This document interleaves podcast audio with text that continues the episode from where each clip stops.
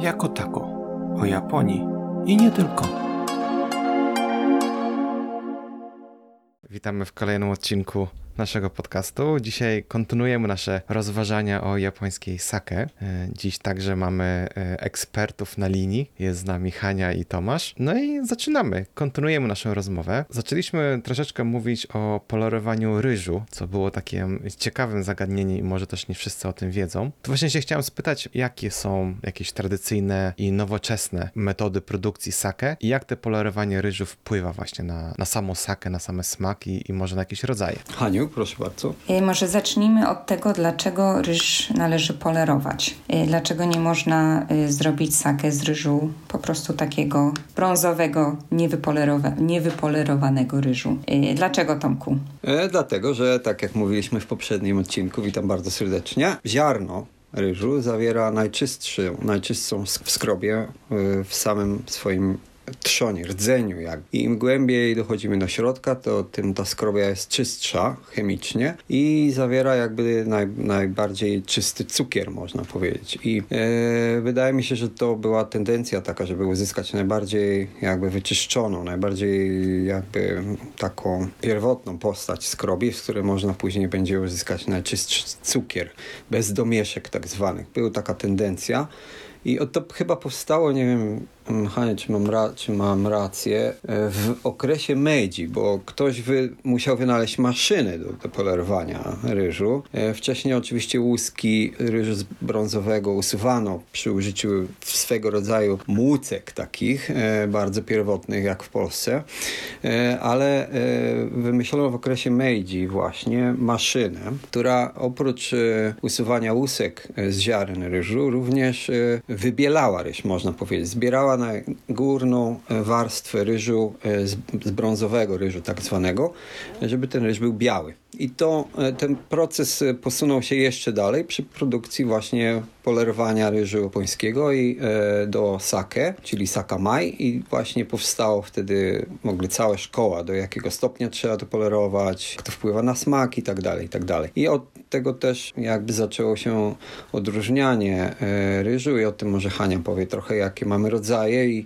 w zależności od tego, do jakiego poziomu, do jakiego stopnia ryż jest wypolerowany, mm, on się zaczyna inaczej wtedy, sake inaczej się wtedy nazywa i można powiedzieć, że to wpływa na smak, rzeczywiście wpływa na smak. Aniu? Tak, czyli sake, która y, jest zrobiona z ryżu, który jest polerowany do 70%, o ile się nie mylę, y, czyli 30% y, tej obłoczki jak, jak to nazwać, nie obłoczka tej... Skorupki. To znaczy to nawet skorupki. nie jest skorupka, to jest zewnętrzna warstwa ziarna, można powiedzieć, bo, bo skorupka jest jakby zupełnie oddzielnie, później mamy tą główną brązową warstwę i dalej jest jakby zewnętrzna warstwa już samego ziarna i właściwego, właściwego ryżu. ryżu, który normalnie byśmy skonsumowali e, do obiadu. Natomiast e, jeśli chodzi o sakamai, to jest właśnie ta 30% zewnętrznej e, części ziarna jest jakby odrzucany, jest y, wypolerowany. Usunięta, tak. Mhm.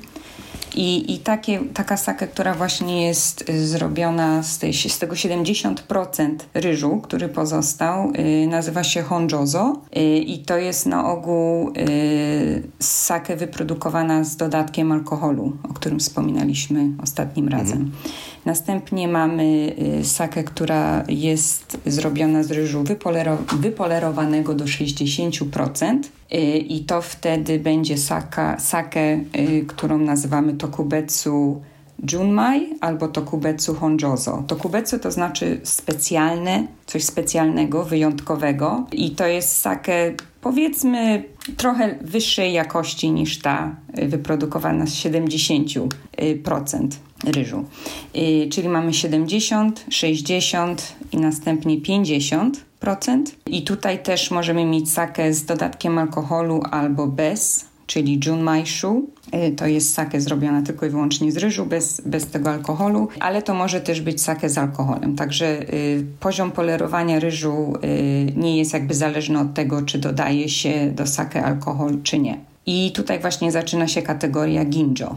Tomku? No i to jest, to jest tak zwana krytyczna granica, którą, które przekroczenie pozwala nam na e, odczuwanie, wejście w tajemnicę najbardziej głębokich e, doznań e, smakowych. Nie, żartuję oczywiście. To jest jakby granica, kiedy już jest mniej ryżu w ryżu, można powiedzieć.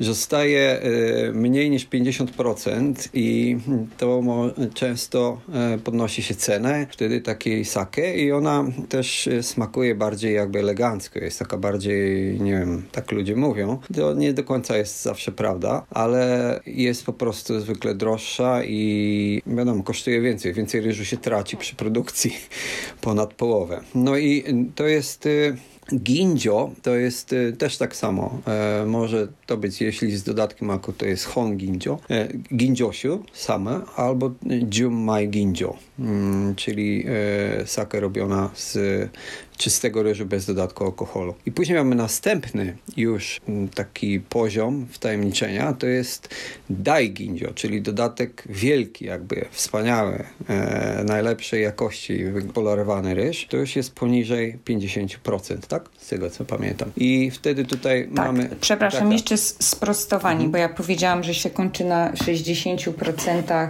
y, honjozo, tokubetsu honjozo i tokubetsu junmaishu, ale też w tej kategorii mamy ginjo, bo można mieć ginjo, który jest wyprodukowany y, z mniej niż 60%, czyli do 59. Mhm, Tak, Od tak. y, 50 i poniżej zaczyna się dai ginjo, czyli ta, ta najbardziej taka y, wykwintna kategoria. Luksusowa. Tak, luksusowa, dokładnie. Nie taka zwykła stołowa. Ja się zastanawiałem, w jaki sposób oni sprawdzają, czy to jest ryż jest w 60 czy w 59% wypolerowany. E, Wydaje mi się, że to już jest po prostu ustawienie maszyny. I oni nie wiem, czy. Ale e, szczerze mówiąc, e, to jak zobaczysz ziarno rzeczywiście, to te ziarno inaczej wygląda. Ono jest bardziej takie przezroczyste, bardziej klarowne. Jest, jakby to powiedzieć, wygląda jak podobnie jak kryształek taki troszkę, nie? Im, im głębiej dochodzimy do, do środka e, ziarna. Oczywiście to już nie wygląda jak krysz, to jest bardziej taki troszkę ma e, Jak kształt, e, perełka. Jak perełka, dosłownie, przerwę. tak, jak, jak perełka. Tak, tak, tak. I, I dlaczego to też jest ważne? Bo te ziarna wtedy, ten rdzeń, trzon samego ziarna, bardziej wsiąka wodę szybciej. I bardziej jakby mm, pęcznieje szybciej, i to jest związane z samą produkcją ryżu, i jakby okresem, kiedy się ten, te ziarna myje przed dodawaniem e, kodziki, czyli grzybka, który jeszcze bardziej e, rozgałęzi jakby nam tą skrobię i przygotuje, tak jak wcześniej w pierwszym odcinku wspominaliśmy, do e, działania drożdży, które będą nam e, proste cukry rozkładały do alkoholu. Dlatego im czystsze e, jest skrobia, tym teoretycznie ten proces jest e, bardziej taki prosty i bardziej niezaburzony prze, poprzez inne dodatki, wadliwe rozgałęzienia, można powiedzieć, skrobi, które są we, na zewnątrz e, ziarna ryżu. Tutaj jeszcze można też e, zadać pytanie, do jakiego stopnia możemy polerować go, bo, bo tak zwykle poniżej 50 są e, takie nihonsiu, które są wypolerowane do 30%. Jest taka jakaś dziwna też granica, często widzę e, 22% na przykład. Nie wiem dlaczego dwa, nie 23 albo 24, akurat 22 jest takie, taka też często pojawiająca się liczba na nalepkach, ale też mm, to są już takie naprawdę wymysły mo, e, moim zdaniem, że niektóre kura produkują sakę z ryżu, który jest wypolerowany do 1%, czyli właściwie wyrzucają prawie, że no, gdybyśmy to przerabiali na poletko ryżowe, to, to jedno, e, jedną dziesiątą tego, co rolnik w pocie czoła wyprodukował i e, wyrzucają to wszystko po prostu, żeby zrobić jedną butelkę czy kilka butelek takiego, e, takiego nihonsiu i sprzedawać je za astronomiczne ceny. Nie, Tak, nie można są takie- powiedzieć, że... Przepraszam, że Tak, tak. przerwę. To są Mhm. takie eksperymenty bardziej. Proszę nie myśleć, że y, tego typu sakę można łatwo dostać w sklepach. To one są często zamawiane z jakimś bardzo dużym wyprzedzeniem Y, to są produkty naprawdę niszowe i niekoniecznie smaczne. Niekoniecznie smaczne i można je czasem kupić w bardzo ekskluzywnych domach towarowych w Ginza na przykład. Stoją często w oszklonych grubą szybą e, lodówkach i właściwie nie wiem, czy ktokolwiek kto w ogóle kupuje coś takiego. To jest takie coś w rodzaju, może te, nie wiem, czy nawet można porównać się do Dom Perignon, ale to jest takie trochę snobistyczna rzecz, która wątpię, żeby mm, dotyczyła jakichś koneserów i ludzi, którzy się naprawdę niechą się interesują. To jest taki trochę snobizm, e, za który się płaci. Także proszę nie myśleć, że im bardziej ryż jest wypolerowany e, i mm, liczba procent osiąga mm, jednocyfrową wartość, to jest to po prostu niechąsiu, którą warto kupić. To tak nie jest. Wręcz przeciwnie i dzisiaj prawdopodobnie do tego dojdziemy może razem z Hanią. No to na pewno kupują turyści. No jak chcą coś ekskluzywnego i drogiego, no to na pewno szczególnie z Chin, no to oni na pewno kupią takie rzeczy, nie? Nawet na logikę podpowiada, że no jeżeli wyrzucić 90% czy tam 99%, no to co tam zostanie z tego? No jakieś naprawdę kruszynka. Ja się tylko tak dodam, że generalnie w Japonii każdy poleruje ryż i to bez względu na to, czy, czy, czy to jest e, do sake, czy nie, po prostu do, do codziennego jedzenia. Jak się kupuje ryż w sklepie w worku, to oczywiście można kupić już polerowany, ale e, większość osób kupuje niepolerowany, bo on dłużej dłużej e, przeleży, a jak jest potrzeba, no to tylko są takie specjalne maszyny rozstawione. Ja mieszkam no trochę tak na wsi, więc tutaj zasadniczo wszędzie są takie maszyny różnie to rozstawione i zasypuje się e, właśnie ten ryż do tej maszyny i mamy przeważnie trzy opcje i one są tak właśnie pokazane są zdjęcia właśnie tego ryżu. I tak jak właśnie e, Tomek mówił, że jest e, taki jest super biały, który jest taki naprawdę biały jak kryształek wygląda. E, drugi jest taki troszeczkę taki żółtawy, szerawy i trzeci jest taki, który no chyba nie wiem, troszeczkę tego tam poleruje.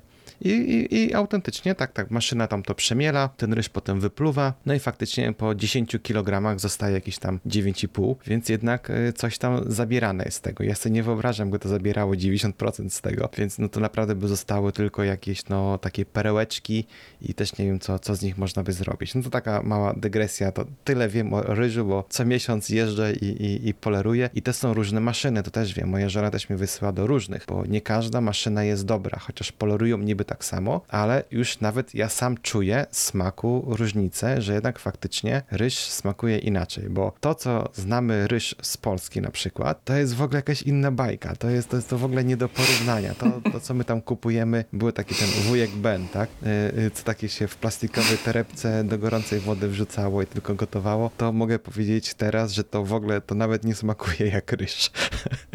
to nawet koło ryżu chyba nie stało. Tak podobnie jak z japońskim chlebem. Tak. Też zupełnie no, inna bajka. drugą stronę właśnie o japońskim chlebie. To też możemy chyba kiedyś zrobić odcinek o tym. No ale wracając jeszcze e, do naszej e, tutaj e, rozmowy, czyli tak myśląc, no to jakby polerowanie ryżu jest jakby najważniejszym składnikiem, który wpływa na smak? Niekoniecznie, ale taką podstawą jakby. Od, od tego zaczyna się y, Todzi, czyli y, ten szef produkcji, rozpoczyna jakby y, planowanie, jak, jaka ta sake będzie. To jest podstawową rzecz, którą musi ustalić. I na podstawie tego y, będzie jakby y, planował, co zrobić dalej z tym trunkiem. I tam też właśnie wspominaliśmy poprzednio, że na butelkach są różne oznaczenia. Zawsze jest oznaczenie, tak? Jak, jak bardzo jest wypolerowany ten ryż. Tak, to ten akurat, ta cyfra pojawia pojawia się zawsze. Inne cyfry, jeśli chodzi o tym, może dzisiaj dojdziemy, o, o jakby stopniu nihonsiu, nie wiem, czy to można tak na polski przetłumaczyć, e, nihonsiu do, czyli ile stopni, ile poziom, jaki jest poziom nihonsiu. E, I jeszcze jest taka cyfra czasem, która się pojawia, pojawia jak sando, czyli normalnie ze znaków to by się tłumaczyło jako kwasowość, ale to nie ma w ogóle za bardzo związku z jakimkolwiek kwasem tam, który jest. I oprócz te liczby czasem się nie pojawiają, natomiast zawsze pojawia się procent wypolerowania ryżu i to oznacza ile zostało procent To jest ważne, żeby y, wiedzieć, że y, jakby nie ile odrzucono, tylko ile procent zostało ryżu, y, z którego właśnie ta saka, ta, ta nihonsiu, którą butelkę mamy w ręku, została wyprodukowana. I y, chciałam też zauważyć, że y, czym bardziej jest wypolerowany ryż, tym bardziej będzie niska temperatura fermentacji. Na ogół jest na takiej zasadzie to funkcjonuje. Sakę, która jest y, z, zrobiona z, z wysoko polero- wypolerowanego ryżu, to będzie na ogół ginjo, prawda? Czyli y, będzie, fermentacja będzie zachodziła w niższych temperaturach. Y, ryż będzie na przykład, kiedy, będą, kiedy będzie namaczany, bo zamiast y, przed tym, jak ryż jest gotowany na parze, musi troszeczkę wody wsiąknąć i na przykład czas wsiąkania wody będzie mierzony stoperem. Czyli na przykład tam powiedzmy minutę 30 sekund. I to wszystko będzie, ten cały proces będzie bardzo dokładny i y, na pewno będzie todzi, czyli ten najważniejszy, na- najważniejsza osoba y, w browarze będzie nadzorowała cały ten proces i to jest ta najbardziej cenna, najbardziej jakby sakę, na którą się najbardziej chucha, prawda? Bo też Ja myślę, że to, że to jest chyba co roku Todzi, czyli szef produkcji, wybiera poziom stresu, z jakim chce się zmagać w ciągu roku. No i najbardziej stresująca e, nihonsie, którą ma zamiar wyprodukować, to jest ta, z która jest produkowana z najbardziej wypolerowanego ryżu. No i dlatego chucha dmucha nad tym. E, produkcja jest robiona w bardzo niskich temperaturach, tak jak Hania mówi. Jest e, wspaniałe grzybek dodany, on rozkłada to wszystko, robi jakby podwójny, z podwójnym stresem wszystkie czynności, które rutynowo wykonuje z, przy produkcji e, ryżu robionego z 80% na przykład, bo wie, że może to powtórzyć później. Natomiast e, straty są zbyt duże, jak ryż jest wypolerowany do 30% na przykład. Właściciel, właściciel go po prostu e, nie wiem, w jakiś sposób skrytykuje później, jeżeli to pa padnie całość, bo to, to jest z, nie wiem, tak to wygląda, może tradycyjnie tak to wyglądało, nie? Że, że wszyscy do, do momentu, kiedy ten ry- nihonsiu znajdzie się już w butelkach albo w beczkach dawniej, to wszyscy przez praktycznie miesiąc, kiedy ta nihonsiu dojrzewała, znaczy fermentowała, to właściwie prawie, że nie spali. Tam jest taki okres w trakcie produkcji, kiedy te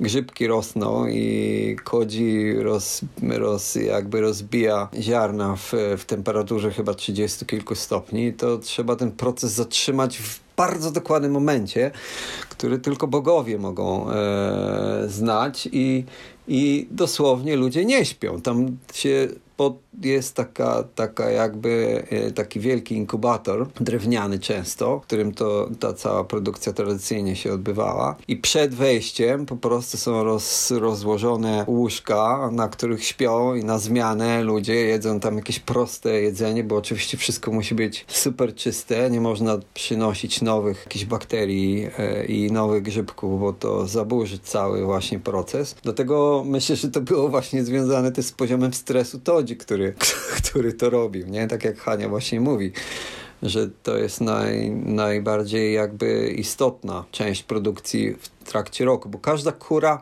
robi równolegle ryż, nie? To nie jest tak, że się robi jeden i zaczyna się robić następny, tylko na przykład w tym tygodniu robimy, dajmy na to, mm, gindzio 30% i wszyscy się sprężają, dobrze się wysypiają wcześniej.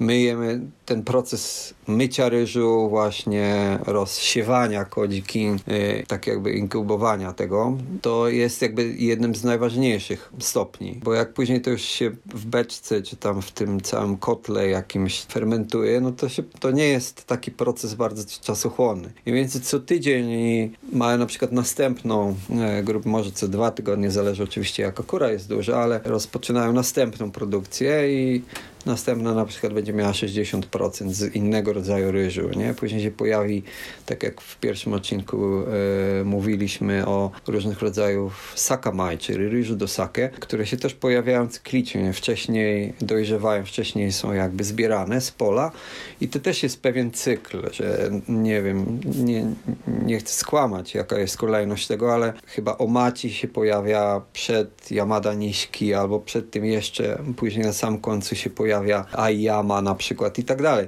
I, I ten ryż po prostu dochodzi do kura i wtedy jest przerabiany i zastanawiamy się, czy robimy z tego ginjo 30%, czy 40%, czy robimy z tego hondziosiu na przykład. Nie, to, to są tego, tego typu decyzje, myślę. Przepraszam, za długo trochę na ten temat mówiłem, ale wydaje mi się, że to jest właśnie, tak jak Hania mówiła, że to jest bardzo ważne, bardzo jakby istotna, istotny element produkcji. Decyzja, co mamy robić w tym roku i jaka jest nasza tradycja, co nasza kura zwykle produkuje, e, czego oczekują klienci i często ta linie jakby produkcji są bardzo podobne co roku. No ale troszkę odeszliśmy od tematu jakby. jak zwykle. Nie, nie, to też miałem się właśnie E. spytać, jak, jak, jakie są właśnie jakieś trendy właśnie w produkcji sake, czy na przykład wprowadzając jakieś nie wiem, nowe smaki, czy próbują, nie wiem, coś tam domiksować, czy dodać, coś tam złączyć, albo, Mhm. nie wiem, jakieś szatańskie pomysły w stylu właśnie nihonsi miksują z siociu, czy tam coś jeszcze dziwnego, tak jak są takie, y, w piwach jest ten, y, to już tam Kiedyś też z Łukaszem opowiadaliśmy o tym y, y, pół na pół, takie te, te y, y, ha- happy, takie nie, hoppy, hoppy, hoppy to się nazywa, takie, że pół czarnego, pół białego, Mhm, mhm. a czasami tam jakieś wino też jeszcze zalewają do, do takiej jakby podpiwek. O, i to jest podpiwek razem z Mhm, jakimś mhm. winem zmieszane. Tak więc są też takie różne odmiany. To się zastanawiałem, czy w sake też robią jakieś takie eksperymenty. Na szczęście nie. Okej, no to była krótka, aż- szybka aż- odpowiedź.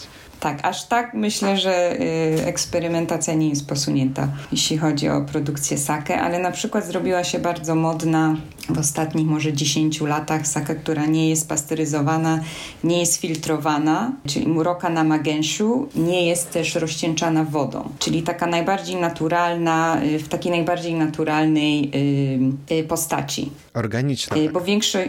Niekoniecznie, nie Tak, chodzi o to, tak. że jest organiczna. Y, organiczny może być ryż na przykład, okej. prawda?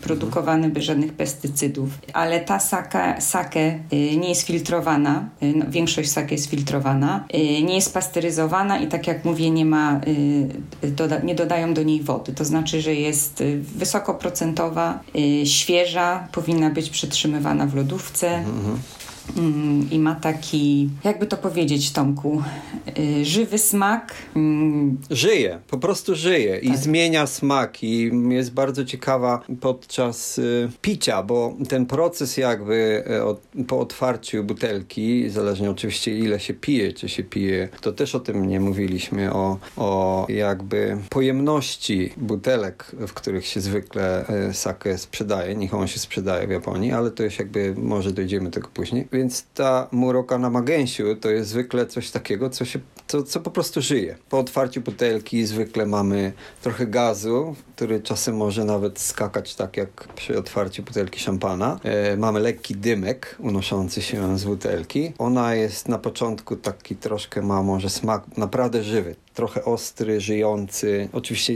wszystko zależy od, od kura, wszystko zależy od sake. Ale na przykład jeżeli ją z powrotem włożymy do lodówki i wypijemy dwa dni później, to już ona będzie bardziej łagodna będzie bardziej stonowana w smaku, będzie jakby uzyska swój taki zbalansowany może e, smak.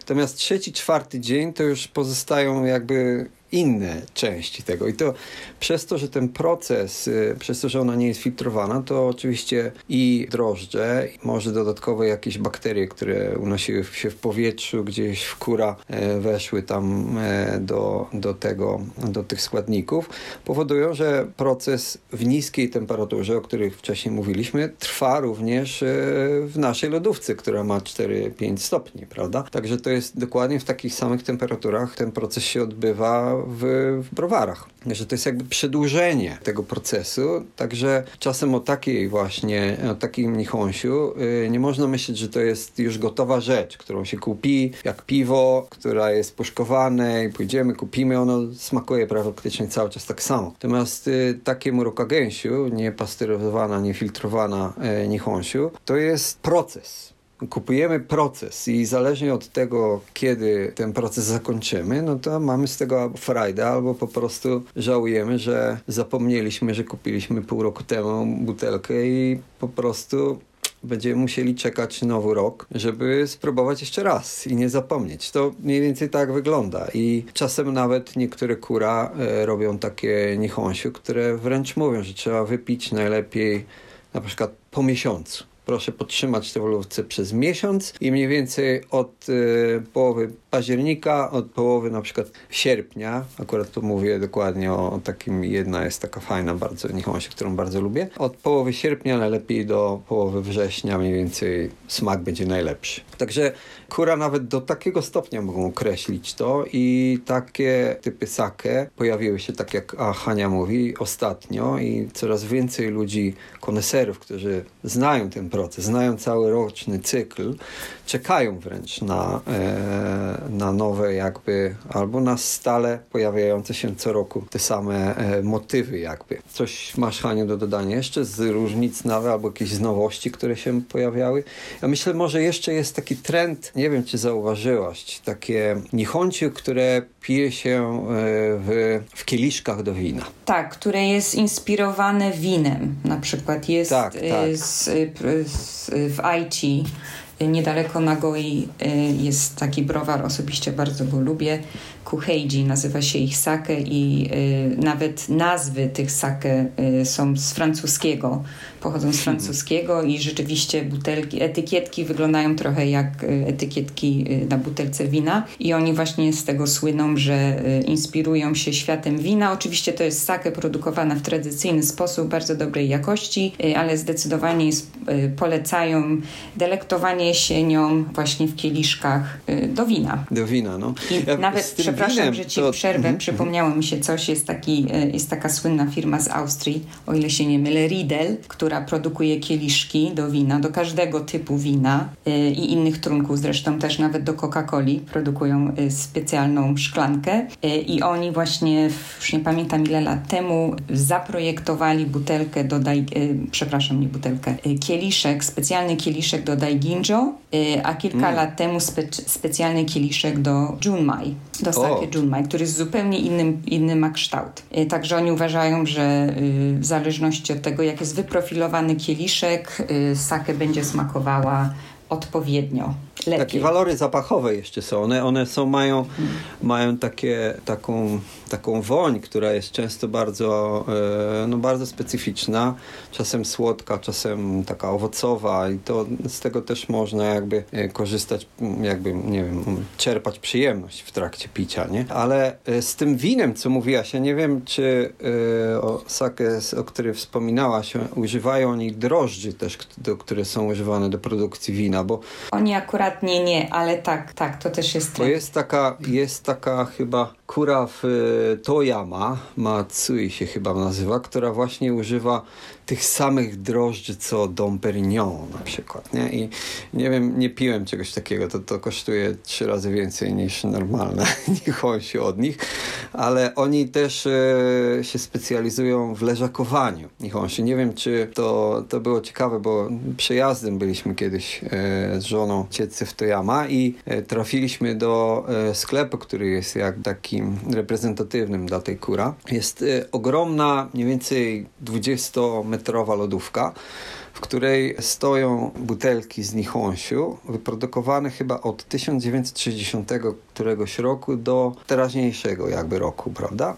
I można kupić po prostu Nihonsiu z y, datą, w której roku, w którym się urodziliśmy jakby. I to, są, to jest jakby, jakby sposób, na, na, którą, na którym oni prawdopodobnie trochę pieniędzy zbijają. Nie wiem, czy, czy jest różnica między Nihonsiu zrobionym w 1972 albo 73. Wydaje mi się, że nie ma w ogóle żadnej różnicy, bo prawdopodobnie to nie dojrzewa tak jak wino. Nie mamy czegoś takiego, że rocznik był super, a tamten był inny. Mm, Nie wiem jak ty myślisz, Haniu, ale ja myślę, że Nihonshu, który jest leżakowane w ciepłym e, otoczeniu powyżej 5 lat, to ma smak bardzo podobny. podobny. I, e, Zgadzam się z tobą. Taki bardzo słomiany uważam, jak Tak, taka tak, bardzo tak. tania whisky. Dosłownie. I taki trochę chiński, chiński alkohol gdzieś, nie wiem. I, i, to jest, I to jest, ale też są kura, które specjalizują się e, właśnie w kosiu. Bo kosiu to jest znak stary jakby, stare nihonshu, czyli stare, stare sake, mm, czyli jakby albo wiekowe, bo stare to może nie dobrze brzmi. I specjalizują się właśnie w produkcji tylko i wyłącznie kosiu. Jest taka bardzo dobra sake Daruma, Matsumune się nazywa. Jest bardzo znana właśnie, która e, produkuje głównie kosiu, która notabene jest świetna, jak się pije ją na ciepło. To jest po prostu No właśnie, bo tutaj super. chciałem właśnie się spytać, y, właśnie czy, czy są jakieś zasady właśnie serwowania i, i generalnie spożywania sake, no bo już mówiliśmy o tym, czy, czy pije się na ciepło, czy na zimno, czy zaraz po otwarciu butelki, czy chwilę trzeba poczekać i właśnie w jakich szklankach, czy to są jakieś specjalne. Ja też wiem na przykład, że jak już chcesz być naprawdę takim odjechanym, no to nie, to Riedel to robi takie, że tak powiem, jeszcze są ceny normalne, ale Bakarat robi y, takie naprawdę już odjechane szklanki i czasami sprzedają właśnie, że jest specjalna taka butelka e, właśnie z sake, plus jakieś tam dwie szklanki. To jest jakieś tam z, pięk z pięknego kryształu, no kosztuje to na przykład, nie wiem, tam milion jenów, czyli ile tam, 30 parę tysięcy złotych, za taką właśnie buteleczkę, która jest troszeczkę mniejsza niż zwykle. O, też zaraz właśnie was o to spytam, jak duże są butelki e, sake i dlaczego są tak duże. E, a tamta jest taka właśnie niecały litr i właśnie w takim pięknie zapakowanym e, pudełku, no idealnie nadaje się na jakiś właśnie prezent dla, dla jakiegoś tam, nie wiem, głowy państwa na przykład. No to może zaczniemy. No to jak, jak się tak prawidłowo, że tak powiem, pije i je? Myślę, że pie pierwszą zasadą jest to, że tych zasad tak naprawdę nie ma. To znaczy, można się kierować y, jakimiś tam zaleceniami i są pewne zależności, czyli na przykład sake, która była y, wyprodukowana z wysoko wypoler wypolerowanego ryżu i fermentowana w niskich temperaturach, ją raczej będzie się y, piło w, też w niskiej temperaturze, czyli ona powinna być schłodzona, powiedzmy tak jak białe wino. Y, A sake, która jest, y, że tak powiem, mniej wyrafinowana, może być podgrzewana do jakiejś tam temperatury. Nie gotowana oczywiście, ale też są różne wyjątki i y, czasami ja na przykład wolę, jak, często jak piję sake, to zaczynam najpierw od takiej bardziej schłodzonej, wyjmuję ją z lodówki, próbuję, na ogół jest za zimna, czekam może 10 minut, y, troszeczkę się ociepli i oczywiście zmienia i smak, i aromat ze względu na, y, na temperaturę. I w którymś momencie dochodzi do temperatury pokojowej. Często mam wrażenie, że właśnie to jest idealna temperatura y, dla wielu sake, które ja lubię. Ciepłą sakę lubię w zimie na ogół, bo to jednak ma coś wspólnego z pogodą.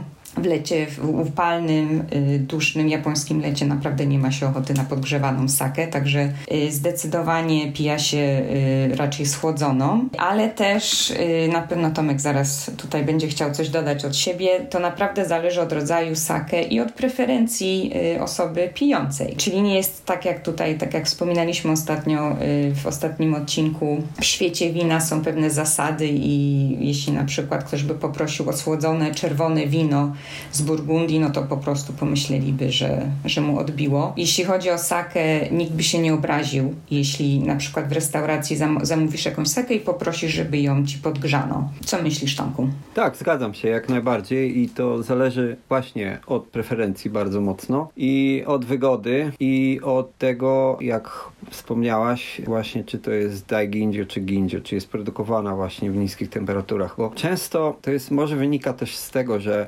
producenci chcą dostarczyć do klienta nihonshu w, w stanie takim, który jest według nich najlepszy. Czyli to jest stan, w którym nihonshu jest chłodzona. Ten proces jakby nie jest przyspieszany. Nie ma jakichś dodatkowych wzrostów temperatury w trakcie transportu na przykład, który spowoduje zmiany tej fermentacji. Oni próbują jeszcze w kura i chcą, żeby ten smagut również dotarł do klienta. I dlatego czasem są nawet takie ciekawe powiązania między producentami sake, e, między kura, a hurtowniami albo sprzeda- e, sklepami monopolowymi, które tą sakę sprzedają. I często te powiązania są bardzo takie głębokie i wąskie, można powiedzieć. E, na przykład podam e, nihonshu, które bardzo lubię e, z Nara, m, który wspominaliśmy ostatnim razem.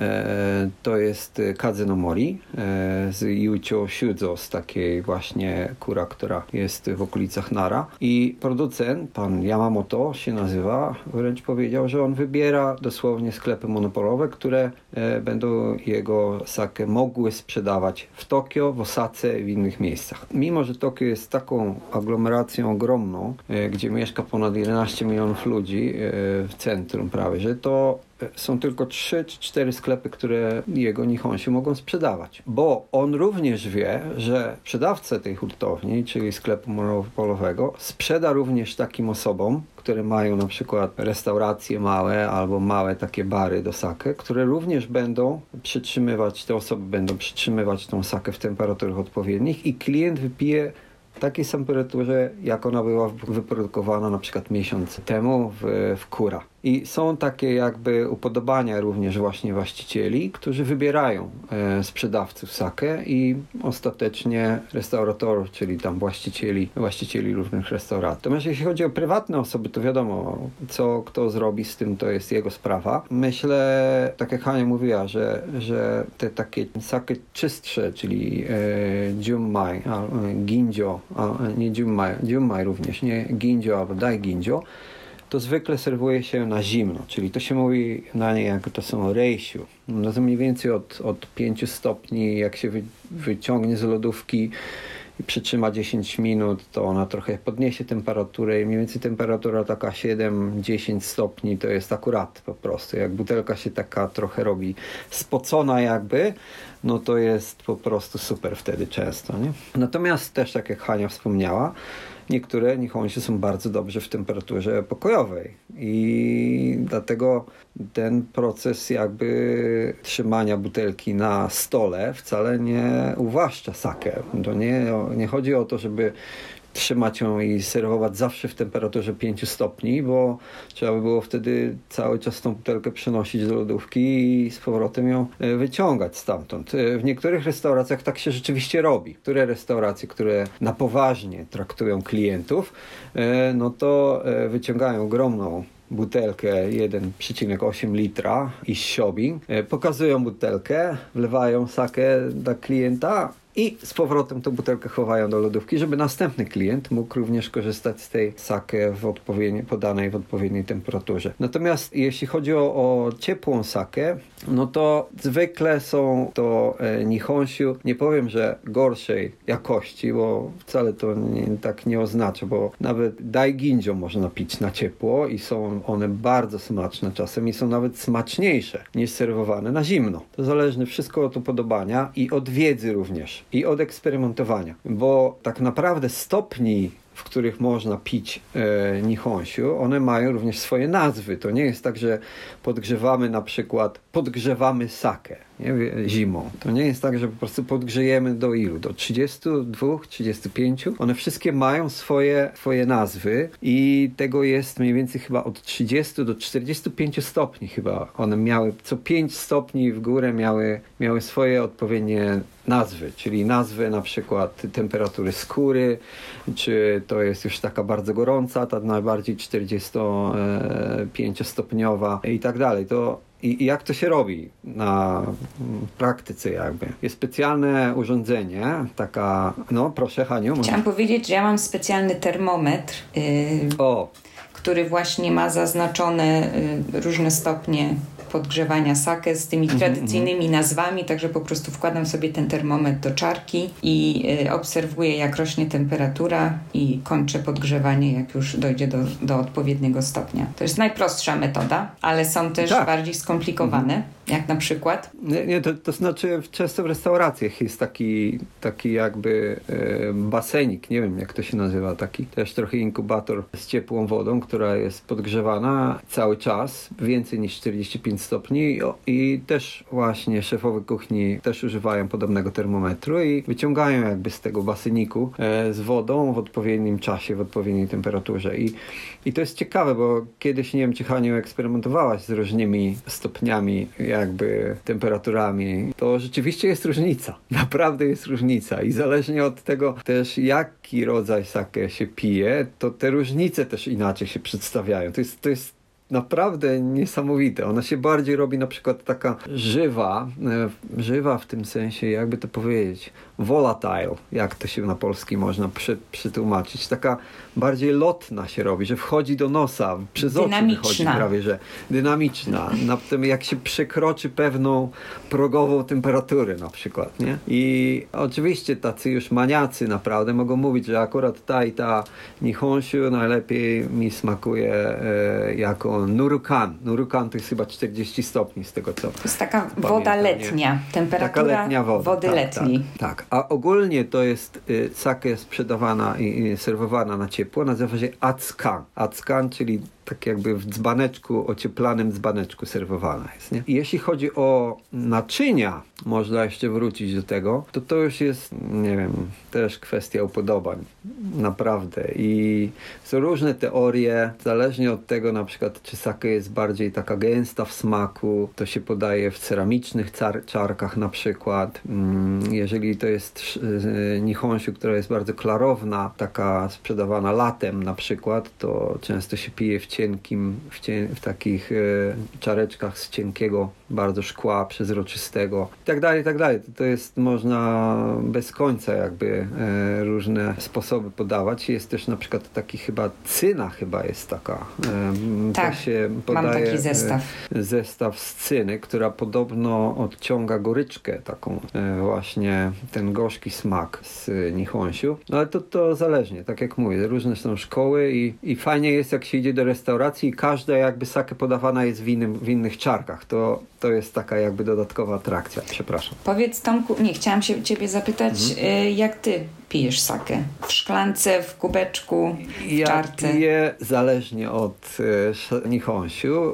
Ja mam e, taki cały zestaw różnych czarek, zależnie od tego, gdzie, e, gdzie jedziemy i co nam jakby wpadnie w oko. Kupujemy coś innego, ale czasem zdarza się nam pić również w kieliszkach. E, Jak są takie musujące, na przykład sake, które wyglądają trochę jak szampan, to bardzo takie owocowe, ale też i lekkie w smaku, klarowne, no to rzeczywiście ten aromat bardzo jakby zatrzymuje się w kieliszku, podobnym do kieliszka jakby do, do wina i to wtedy jakby są nam najprzyjemniejsze walory smakowe wtedy, ale na co dzień piję tak naprawdę w cynowych czarkach. No właśnie, bo tutaj miałem się jeszcze spytać o tą wielkość butelek. Ja ci też jak powiem od, od strony amatora, więc jak pierwszy raz przyjechałem do Japonii, tutaj pozdrawiam Jacka. E, Jacek mówi, że słuchaj, tutaj sake piją na ciepło, więc żeśmy kupili, e, pamiętam, Nihonsiu, takie e, w czerwonej butel, e, kartonie, e, maru, takie Ha.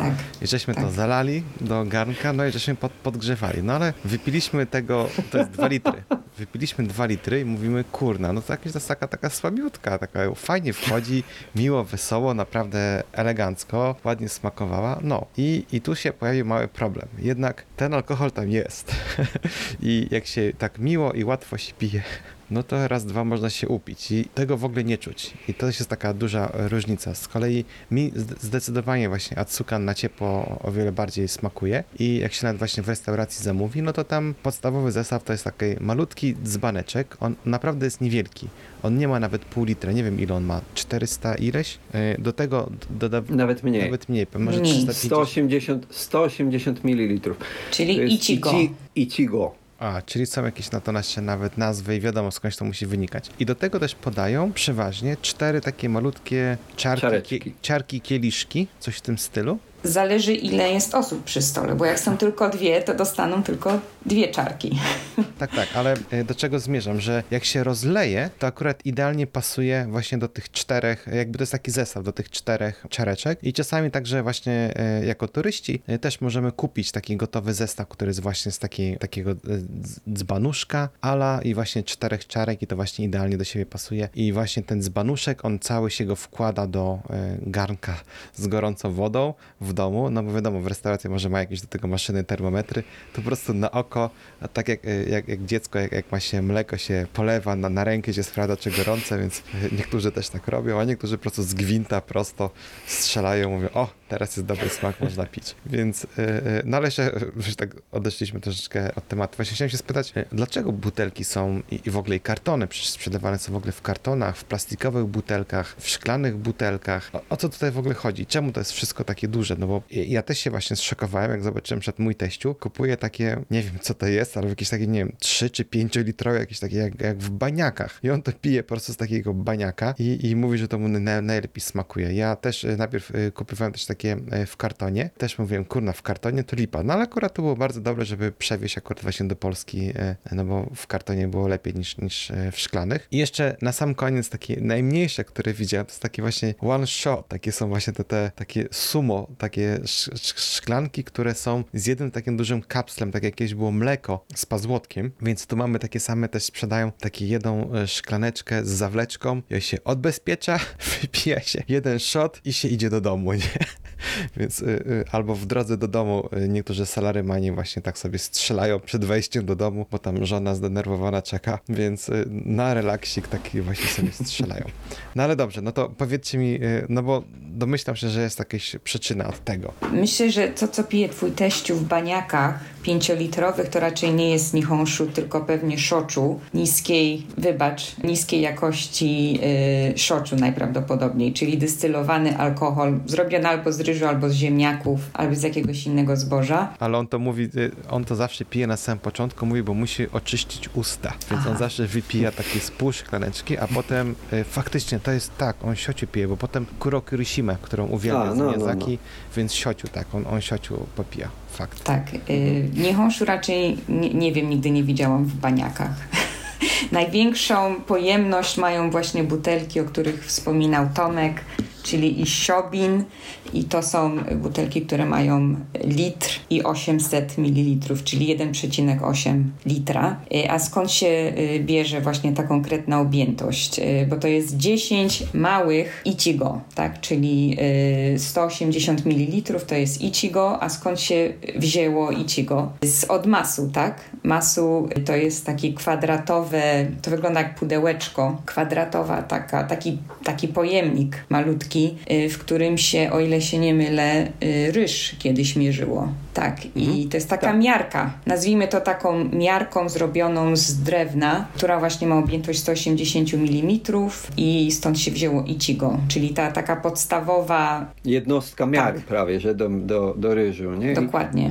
I, i, i o, oczywiście wracając do naczyń, jakby czy czarek, z których pije się ryż, to z masu również można pić e, ryż i często w różnych takich okazjach specjalnych e, masy jest podawane. To na weselach przeważnie. Tak, wesela, jakieś, nie wiem, czystości akademickie, jakieś otwarcia budowy i tak dalej, i tak dalej. Wszystko, co się świętuje, to często masy jest podawane. I uwaga, masu rzeczywiście ma idealnie kwadratowy kształt i y, to może się wydawać oczywiste, ale ja po raz pierwszy pijąc sakę właśnie z masu, nie piłam y, z tej, tego y, kąta masu, tylko po prostu... Narożnika, tak? Z- Tak, dokładnie. Nie z narożnika, tylko tak jak ze szklanki, myśląc, że tak jak z okrągłej szklanki będę mogła się napić. Oczywiście y, źle się to skończyło. A bo też jeszcze tylko dodam, to jest taka ciekawostka, że jak oni nalewają, to te masło stoi na talerzyku i, i zawsze przelewają. I, I to też jest jakaś taka e, zasada też, jak byłem w takich jakichś lepszych restauracjach, to ja mówię, kurna, co tu się odpierdziela? No to przychodzi ta kelnerka i nalewa, nalewa i przelewa, zawsze się to wylewa, nie? No to dopiero potem mnie uświadomili, że to jest właśnie pokazanie jakby takiej godności, bo jakby daje ci więcej niż tutaj y, powinno, nie? I dlatego na ten talerzyk się to wylewa, ale to jest tylko właśnie z szacunku i z takiego pokazania właśnie, że jesteś jakimś specjalnym gościem i potem z tego talerzyka normalnie przelewają do tej czarki i piją dalej. To nie jest coś, że tam wyrzucają, nie? To jest po prostu jakby obieg zamknięty, tylko właśnie pokazanie takiego jakby statusu, dlatego jest to takie te przelewanie. No ale y, wracając jeszcze do, do tych y, naczyń, I do jednostek. do jednostek, przepraszam. Hania mówiła, jest i siobin, to jest taka najbardziej tradycyjna 10 Ichigo, 1,8 litra, ale ostatnie chyba w latach, nie wiem jakich to latach było, że zaczęto sprzedawać coraz więcej w butelkach 720 ml. I to się zrobiło bardziej jakby powszechne w ostatnich latach chyba.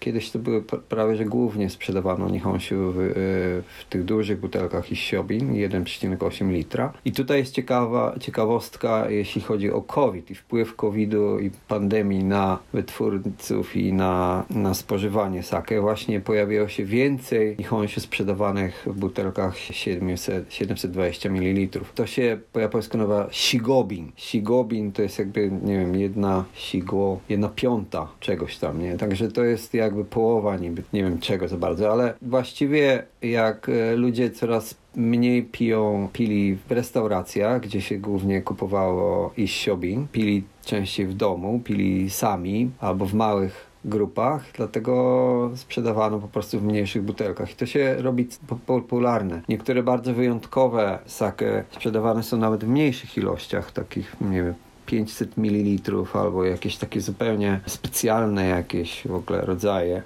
E, bardzo, e, gdzie produkcja jest bardzo ograniczona, jeszcze nawet w 300 ml sprzedają. A to, co mówiłeś o, o tym takiej szklaneczce małej e, z metalową, z metalową na, nakrywką, jak do jogurtu albo czegoś, to, to jest głównie właśnie korzystałem z tego salermani. Często nawet się żartuje, że ci, którzy pracują gdzieś w Saitamie i muszą dojeżdżać przez półtora godziny do Tokio i wracając do domu piją to właśnie w pociągu. To jest y, Honzoshiwa, tak myślę, to nie jest Ginjo. Najbardziej popularną jakby w tych sake to jest One Cup Odzeki, e, tak, tak się to nazywa.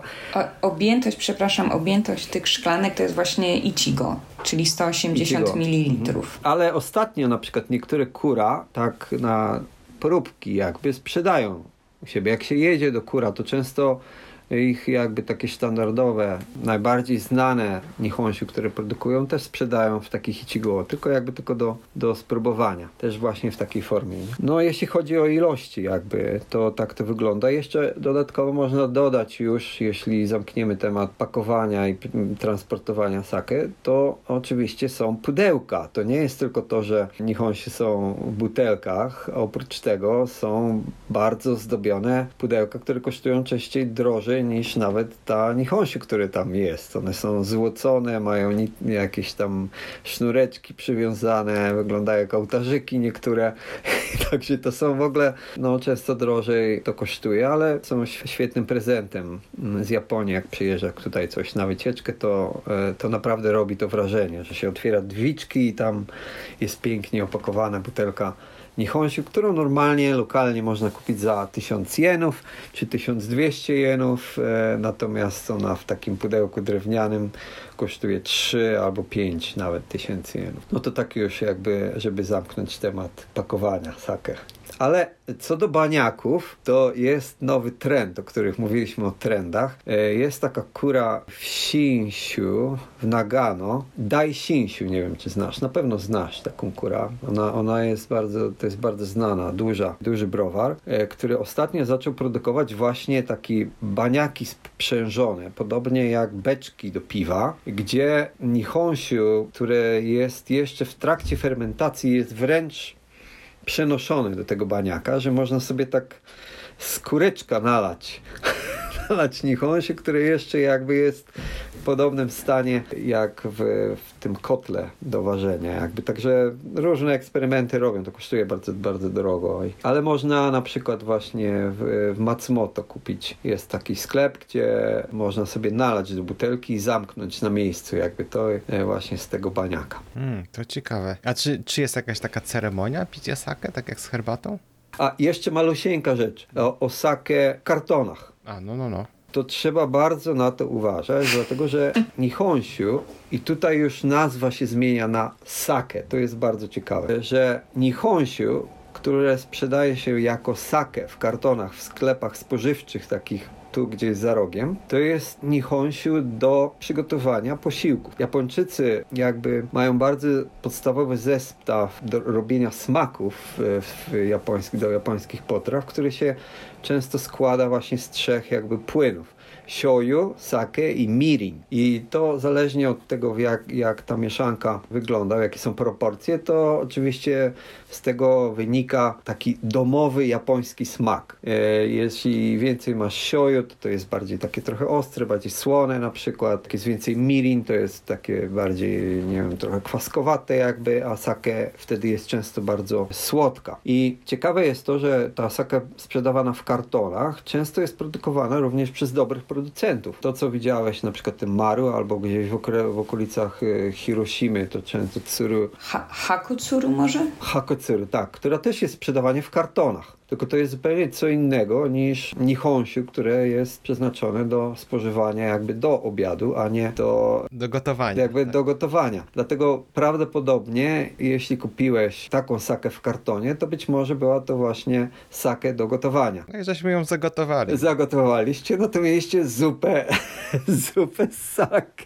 Ale y, jeśli już tak o kartony, to z przewożeniem do Polski, to y, jeśli chodzi o Nihonshu, to myślę, że to bym sobie Jeśli chodzi o umesiu, czyli taki likier, likierek y, z, ze śliw japońskich, no to on rzeczywiście może być dobry również w kartonie. To jest przepyszne i bardzo słodkie. To Tak, też tak. kiedyś opowiemy jeszcze o, o, o Tak. innych jeszcze alkoholach Mhm. niż tylko o, o Nihonsiu. Okej, no to ciek- ciekawe, ciekawe rzeczy. I tak się się zastanawiałem, czy są właśnie jakieś takie, nie wiem, jakieś takie eventy, jakieś takie wydarzenia, jakieś, nie wiem, e, czy tam z kulturą, czy, czy z tradycją związane, bo e, ja zawsze tak się zastanawiałem, o co tam chodzi. Przy sklepie w Sake właśnie wisi taki wielkie coś okrągłego i to pojawia się raz na jakiś czas. Tak się właśnie dopytywałem, co to jest taka, taka ogólna kula jakby z siana. Powiedziano mi właśnie, że to jest e, właśnie ścięty ryż i ono właśnie wisi przy... Nie ryż, nie ryż. To co to jest? Lost in translation, Haniu.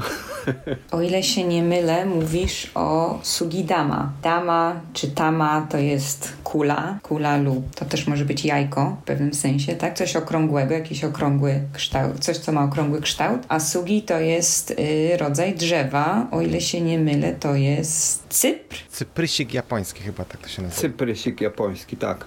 Kula zrobiona z cyprysika japońskiego. A dlaczego... Tak, tak. Dlaczego się wiesza taką kulę?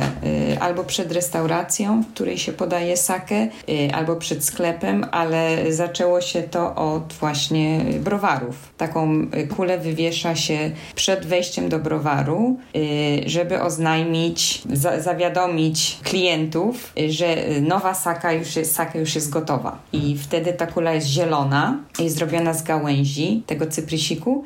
Jeśli kula jest zielona, to znaczy, że świeża saka już jest gotowa do konsumpcji. I następnego dnia o 6 ustawia się kolejka 50 chlorów takich przed tym, którzy już chcą spróbować najnowsze, najnowsze wypociny todzi. Nie, żart oczywiście, ale, ale tak, tak. I, tylko, że jak to zmienia kolor, to znaczy, że już e, wysprzedano całość. Nie wiem, jak to zwykle się odbywało nich. To się coraz po prostu brązowieje, coraz bardziej, nie? Wtedy wiadomo, że już nie ma tej Najświeższej świeżej sake, tylko już jest sake, która była leżakowana powiedzmy przez lato. Także już będzie miała inny smak. Tak, no to ja często widzę właśnie takie brązowe, brązowe kule, szczególnie tutaj gdzieś w centrum w Tokio. Jedna jest taki właśnie sklep do, no, czy restauracja, której tam właśnie mijam idąc do pracy i właśnie zauważyłem, że ostatnio znikła. Nie, nie ma tej kuli, więc myślę, że niedługo pojawi się pewnie nowa, jakaś właśnie zielona. A właśnie, a, a chodzicie na jakieś takie eventy, jakieś takie wydarzenia?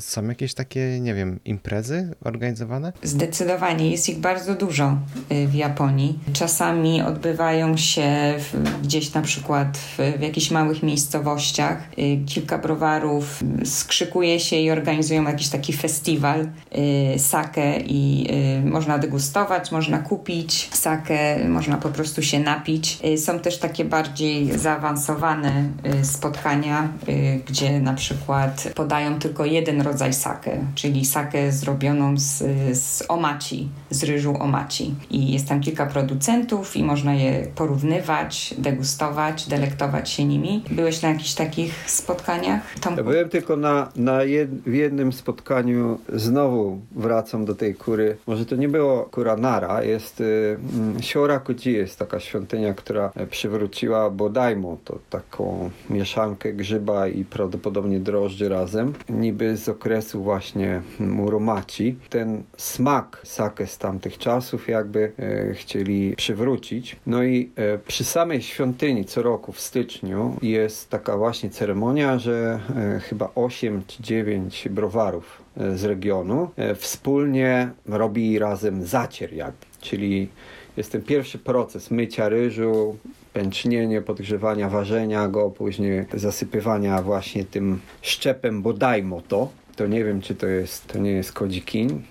To są jakby taka mieszanka różnych e, bakterii prawdopodobnie i drobnoustrojów, które tam e, fermentują i wpływają na bardzo specyficzny smak tej, tej sake. E, no i ten zacier jest później e, rozdzielany pomiędzy tych dziewięciu producentów i każdy z nich produkuje swoją własną sakę.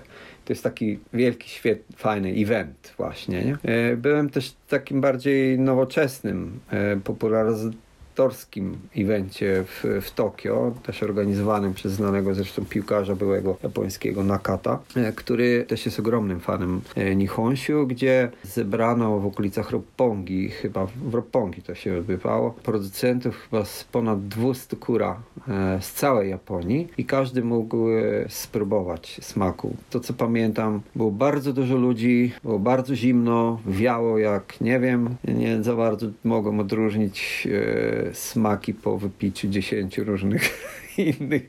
Także nie wiem, czy takie imprezy są, są e, ciekawe, ale na pewno bardzo popularyzują sam, e, sam fakt, e, same walory jakby Nihonshi pokazujące różnorodność w zależności od regionu i, i oczywiście całe jakby charakteru wszystkich kura i, i to w jaki sposób oni to, to robią. I to jest też oprócz takich eventów dla publiczności, o których wspominaliśmy, pewnie są jakieś eventy, może Hani bardziej o tym wiesz, e, takie specjalistyczne bardziej, nie? Jest coroczny jakby taki może konkurs sake, który jest też organizowany już prawie, że na poziomie całego kraju, chyba jakieś tam ministerstwo nawet patronuje. Tam jest wybierana jakby najlepsza sake w każdej kategorii, prawda? Czyli dai ginjo, ginjo i tak dalej. I w ogóle oczywiście konkursy, czy takie festiwale, czy degustacje łączą się oczywiście z wypijaniem bardzo wielu ilości różnych sake i często porównywaniem między sobą tych sake. I to się nazywa, e, taka e, nazywa się kikizake.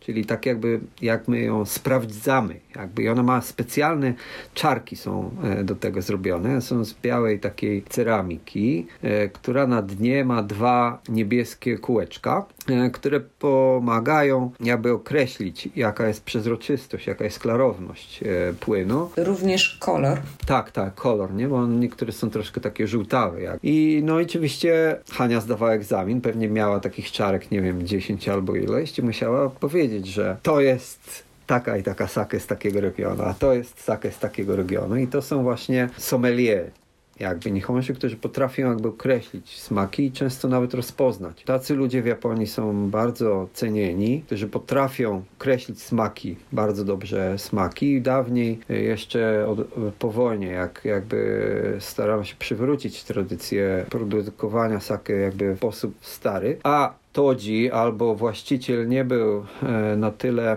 utalentowany, żeby rozpoznawać smaki na przykład, to wręcz tacy ludzie, którzy potrafili bardzo dobrze rozpoznawać, tacy sommelier, jeździli od kura do kura i radzili, co można dodać, prawda? Jak, jaki, e, do, do jakiego e, stanu można dążyć, żeby ostateczny produkt jakby miał najlepsze walory smakowe w takim regionie, przy użyciu takich drożdży, przy użyciu takiego ryżu, przy użyciu takiej wody i przy użyciu takich rzeczy. I oni często krążyli właściwie jak, wiesz, w delegacjach i po prostu pili i, i oceniali w różnych... Pili i jeździli. I jeździli i na, najczęściej ich wożono, bo na pewno sami jeździć nie mogli wtedy, ale, ale nie wiem jak to się robi, bo Mogę coś powiedzieć? jasne. A propos konkursów sake, uczestniczyłam kiedyś y, w takim bardzo ciekawym konkursie. Były dwie kategorie dla Japończyków i dla obcokrajowców. Oczywiście polegało to na tym, że podano nam siedem różnych rodzajów sake i nie wiedzieliśmy y, zupełnie nic o gatunku, o y,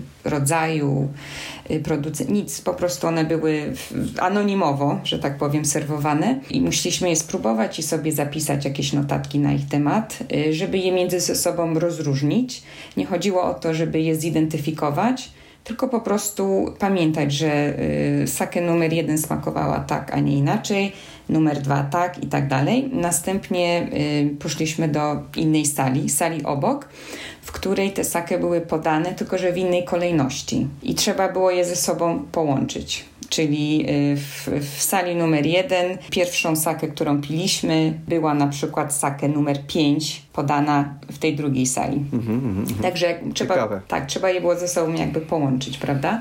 To super, to jest, nie wiem, to jest bardziej taka pamięć bardziej smakowa sake, nie? Bo to jest, e, ja Dokładnie. zawsze się zastanawiałem, jak, jak się to odbywa, bo oczywiście otwieramy nową butelkę i możemy, a tak, tak, no to jest, to jest ta właśnie, ten rodzaj sake, my akurat lubimy to pić, ale tak naprawdę mamy butelkę przed sobą, gdyby to było, była inna nihonshu w tej butelce, to nie wiem, czy byśmy to rozpoznali. Prawdopodobnie tak. Tak jak Hania na samym, na samym początku, w czasie pierwszej części powiedziała, że im więcej pijemy, tym bardziej potrafimy rozróżnić e, smak. Tym więcej wiemy. I więcej wiemy i potrafimy jakby bardziej też ocenić to. I tutaj nie wiem, mam taką propozycję, że moglibyśmy przejść teraz właśnie do smaków. Jakie są kategorie smaków właśnie, nie? Bo e, oczywiście e, można powiedzieć, że są wytrawne i słodkie, tak jak wino i to się nam najbardziej narzuca naturalnie, żeby taki podział e, zrobić, ale z Nihonshu nie jest tak łatwo. Są tak naprawdę cztery wymiary i one są na dodatek nie e, ustalone na, na zasadzie takiej no, prostych, prostego wykresu, tylko one są lekko przesunięte. To jest, to jest bardzo cie, ciekawe właśnie, jak, e, jak sake e, są określane, jak smaki sake określane są. Może Haniu, proszę, bo jesteś specjalistką, także możesz bardziej dokładnie o tym powiedzieć. Ale teraz mówimy o Nihonshu, czy generalnie o sake? Nihonshu, przepraszam, tak czasami mówimy Nihonshu, czasami sake, ale chodzi nam o jedno i to samo. Tak. Y, Tomku, masz na myśli y, ten taki diagram. Taki tak. diagram właśnie Tak. lekko prze, przekrzywiony, nie? Y, czyli y, zastanawiam się, jak przetłumaczyć te nazwy. Y, sakę, która jest bardziej kwaskowa, powiedzmy, czy E, nie? Można tak, są, jest, nie wiem, nie wiem, ja, ja też nie wiedziałem nigdy jak to zrobić, ale po pierwsze na pewno jest podział na karakuchi i amakuchi, czyli najbardziej prosto można przetłumaczyć to jako sakę wytrawna i sakę słodka. To jest jedna jakby oś. Z tym, że mm, nie wiem, czy mówiliśmy to w, w pierwszym mm, odcinku, że e, to się wiąże z numeracją również, mm, która nazywa się właśnie Nihonshu Do. To jest jakby skala Nihonshu Do, czyli stopień sake w sake, so, w, stopień Nihonshu w Nihonshu jakby. Ale to dlaczego tak jest? Y, Dlaczego tak akurat Nihonshu Do jest tak, tak określane? Nie wiem, to chyba miało jakiś związek z produkcją, prawda? Ilością cukru, który jest gęstszy i on się po prostu jakby osadza niżej. Jest y, wyższe, wyższa ciężar właściwy cieczy, który powoduje, że idzie to bardziej na plus jakby, tak? Czy na minus? Na minus, na minus. Ma mniej jakby, bo się unosi jakby. To, to jest odwrotna jakby skala. Chyba, tak? Mam, mam rację? Nie wiem, ja się może mylę. Tak. Nigdy na te liczby nie patrzyłem.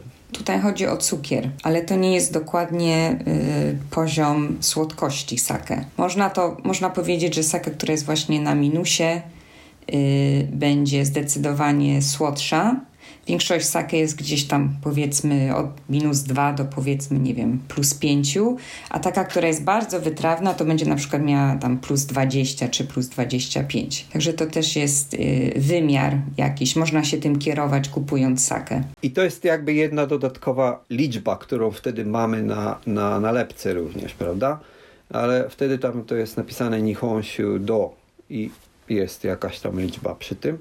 Mamy następną oś i to już jak to przetłumaczyć, to ja tego nie wiem. Po japońsku to jest y, nojun i tanre. Są dwie, jak dwie kategorie. Nojun to jest jakby coś, co jest y, takiego s, y, bardziej skoncentrowanego, bardziej bogatego w smaku, bardziej gęstego, skomplikowanego, e, zróżnicowanego i tak dalej, i tak dalej. E, To jest coś, co jest bardziej, można powiedzieć, może trochę ciężkie. Nie wiem, czy ciężkie to jest dobre, dobre określenie. Głębokie w smaku? Tak, bardziej ten smak nie jest taki jednolity i prosty jakby, klarowny, przejrzysty i, i łatwy do zrozumienia, tylko on ma różne niuanse w środku, jakby. To jest ten właśnie no jun. Chodzi też, przepraszam, chodzi też trochę o konsystencję sake. Bo Mhm, tak jak mówisz właśnie, y, ona będzie troszeczkę bardziej, tego może nie będzie widać po niej, ale jak się napijemy, to będzie, y, będzie miało się wrażenie, że ona trochę smakuje może jak aksamit albo velvet na przykład, a taka, no. Tak jak mówisz, y, po drugiej stronie tej osi, tak, po drugiej Tanre. będzie bardziej, czyli- ja bym ją porównała może do, nie wiem, do czego? Mm, Do jedwa, może nie jedwabiu, ale wykrochmalonego prześcieradła. No, jak się będziemy trzymać płócien jakiś, to tak, ale, ale bardziej taka przezroczysta, bardziej taka jakby... e, Firanka. Jak. Tiul. Tak, jak tiul. Tak, tiul, jak tiul. No właśnie. O tak, tiul pasuje. To jest e, te właśnie dwie osie, one się oczywiście nakładają i każdy nihonshu jest w jakimś punkcie wśród tych, na tych osiach i dlatego możemy mieć e, na przykład tanre karakuchi, czyli taka bardziej klarowna i wytrawna sake. I w ogóle, żeby było śmiesznie, to w latach 60. to w ogóle była moda na tanre karakuchi wszyscy pili tylko i wyłącznie to. Natomiast ostatnio właśnie e, Junmai Ginjo albo Dai Ginjo, Junmai Dai Ginjo, to są sake jakby po, nie zawsze, ale są po jakby tej drugiej stronie spektrum. Są bardziej e, głębokie w smaku, bardziej skomplikowane. I gdzie jest środek w takim razie, prawda? Czy możemy powiedzieć, że a, i ta druga skala też ma swoją nazwę w Japonii i to jest sando. Czyli bezpośrednio tłumacząc, to była jakby kwasowość tego, chociaż tam nie ma za dużo do czynienia wiele z kwasowością tak naprawdę, bo tam nie ma kwasu jako takiego. Chociaż sake może być kwaśna oczywiście troszkę czasem, ale ten poziom też mniej więcej chyba od 5 do 5, minus 5 do, do plus 5, czy jeszcze węższa ta skala jest, nie pamiętam. To jest jakby ta druga cyfra, którą możemy mieć na nalepce i y, minus, mm, minusowa wartość to będzie bardziej taka klarowna, czysta sake, natomiast y, dodatnia wartość, mniej, przepraszam, to było wąższe, węższa skala była. Chyba do, minus 1,5 do 1,5, nie pamiętam dokładnie. Na ogół, czasami dwa. Widziałam też. Czasami dwa, ale, pięć rzadko. to nigdy nie widziałem, Nie. tak. Mhm. To jest mniej więcej właśnie ta najwyższa dodatnia wartość, to jest tak jak Hania mówi do dwóch mniej więcej. I to jest taka bardzo bogata w smaku, gęsta, e, To złożona często będzie na smak, przykład nie? Yamaha albo Kimoto rodzaje Tak, tak, tak, produkowane tak, y, tą taką bardzo tradycyjną metodą. Ja tak jeszcze tylko powiem od siebie, bo e, jak sprawdzałem właśnie, jak rozpoznać właśnie nihonshu, głównie jeśli chodzi o nihonshu, tak jak mówicie, to jakby przeważnie jest to robione na, na, na dwa jakby podejście. Jedno to jest aromat, czyli z jednej strony, a po przeciwnym jakby poziomo, a pionowo y, smak ten flavor. I jadąc tak od prawej strony, tak jak właśnie właśnie Kimoto czy Yamaha, czyli to jest wysoki e, ten smak, ale aromat jest e, słabszy, czyli to jest ta, odajaka, a z drugiej strony mamy po przeciwnej stronie zupełnie, czyli gdzie mamy ten e, hanayaka, tak, gdzie mamy ten mocny ten zapach i też możemy iść w górę, gdzie mamy ten duży e, smak, czy tam tu mamy właśnie to, co e, Tomek mówił, ten Jumanjo, Juma, Jumai Danjo? Da, da, Dai Ginjo. Dai Ginjo. Dai Dai Ginjo. Ginjo. Mhm. I właśnie, a na dole jest właśnie gindzio, nie? Że tak Mhm. po, po przeciwnej stronie. I, I tak samo e, jest jakby, że to jest idąc właśnie w dół, no to mamy taki właśnie smak taki e, lekki, łatwy, taki delikatny, taki tak jak on mówi, że dry, nie? Że, że Mhm. taki dry, nie? Albo z drugiej strony właśnie taki jest rich, czy takie właśnie full body, że tam masz Mhm, mhm, jakieś mhm, właśnie mhm. smakowe... To jest właśnie takie- ten nojun. Nojun to jest właśnie ten full body. No Rich właśnie, nodziu mamy, gdzie, gdzie mamy właśnie jakieś takie... Ciężko jest jednoznacznie określić, co my czujemy. Jak kiedyś też jeszcze jak tam y, popijałem różne, różne eksperymenta, to czasami było bardzo łatwo wyczuć, że to jest taki, taki prosty smak, nie? A czasami było tak, że czuję, że jest coś jeszcze i kurna, co, co to jest? A w ogóle to też się zmieniało się z czasem. Nie wiem, czy ja to, jak się więcej tego wypije, to nie wiem, usta się czy tam przy, jakby, nie wiem, dostosowują i jakby ten smak przestaje e, jakby już być troszeczkę inny. Myślę, że jedną z tych rzeczy, którą trudno jest określić, jeśli chodzi o smak sake, to jest umami, które występuje y, w sake i tak jak wiecie, y, to jest jeden z tych takich japońskich smaków. Japończycy w ogóle odkryli, przynajmniej twierdzą, że odkryli umami, a to jest tak naprawdę y, y, smak tego y, glutamin, Niano sodu. glutaminianu sodu, tak? Y, To jest właśnie ten umami, czyli y, nazywany jest chyba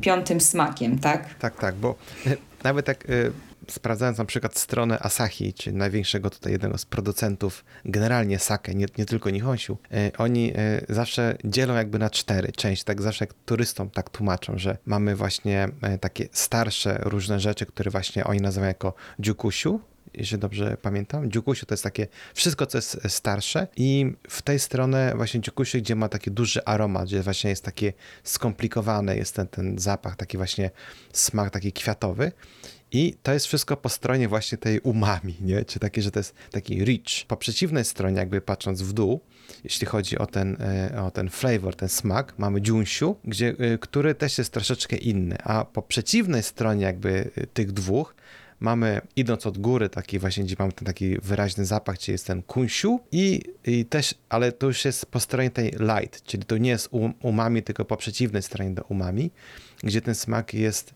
jest ciągle jakby taki kwiatowy, ale jest taki o wiele lżejszy. No i, no i na dole mamy, mamy sąsiu, tak, które to jest takie zupełnie takie lekkie rzeczy, które mi zasadniczo najbardziej smakują, bo to są takie właśnie, że jest mniej tego smaku. Niektórzy mówią, że bardziej jak woda to smakuje, ale y, jest coś tam, że takiego mm, jakby dla mnie to tak łatwo się to piło, nie? że to jest takie, było takie przyjemne, że akurat takie do obiadu w sam raz, że to nie było tak, że cię zwali siekiera, po prostu tam cię podetnie, tylko takie właśnie coś i, i to też nie wiedziałem, czy to, jest, czy to jest bardziej wino, czy to już jest właśnie nihonsiu, czy to jest siociu, bo to też już tam są jeszcze jakieś tam różne e, oczywiście inne odmiany, no ale jakby to nie wnikałem to, ale czasami właśnie jak się idzie do restauracji, to się pytają, czy na przykład z której strony jakby tej skali chcesz coś spróbować, jeżeli wyczują, że ktoś się zna, że ktoś wie, nie? Że to jest turysta, no to przeważnie zaleją mu tam jakiś e, tradycyjny nihonsiu, tylko się spytają, czy na ciepło, czy na zimno i, e, i na tym się to kończy, ale domyślam się, że na pewno jest to bardziej skomplikowany temat. A jak to właśnie tak właśnie z waszej strony, jak to było tak, że e, właśnie skupiliście się na, na, na bo, bo rozumiem, no ale siociu chyba też piliście, czy jakieś takie inne jeszcze alkohole, nie wiem, czy, czy zrobimy jeszcze jakiś inny odcinek na, na, na innych alkoholach, ale e, właśnie chciałem się spytać, dlaczego nihonsiu i, i, i w ogóle dlaczego to jest taki właśnie no, te japońskie, że to tak mówią, że to właśnie nihon, tak? Że, że to jest taki właśnie typowo japoński smak, który no dobrze wiemy, tak jak żeśmy mówili, że w pierwszym odcinku, że trochę przywędrował to jednak z Chin i tutaj jakby nie odkryli Ameryki, ale jakby o co tutaj chodzi? Dlaczego to jest takie właśnie typowe i od razu kojarzone z Japonią? Co o tym sądzicie? Ja może w, skrócie opowiem y, moje pierwsze przygody y, związane z Nihonshu, które myślę, że są dosyć typowe, czyli najpierw y, po raz pierwszy spróbowałam nihonshu w japońskiej restauracji. Nie w Japonii oczywiście, była, była to niskiej jakości sake z różnymi dodatkami. Tak zwana futsushu, o której chyba wspominaliśmy, czyli taka... Stołowa. Dokładnie. Y, stołowa sake podana w bardzo wysokiej temperaturze, niezbyt smaczna, wręcz niesmaczna.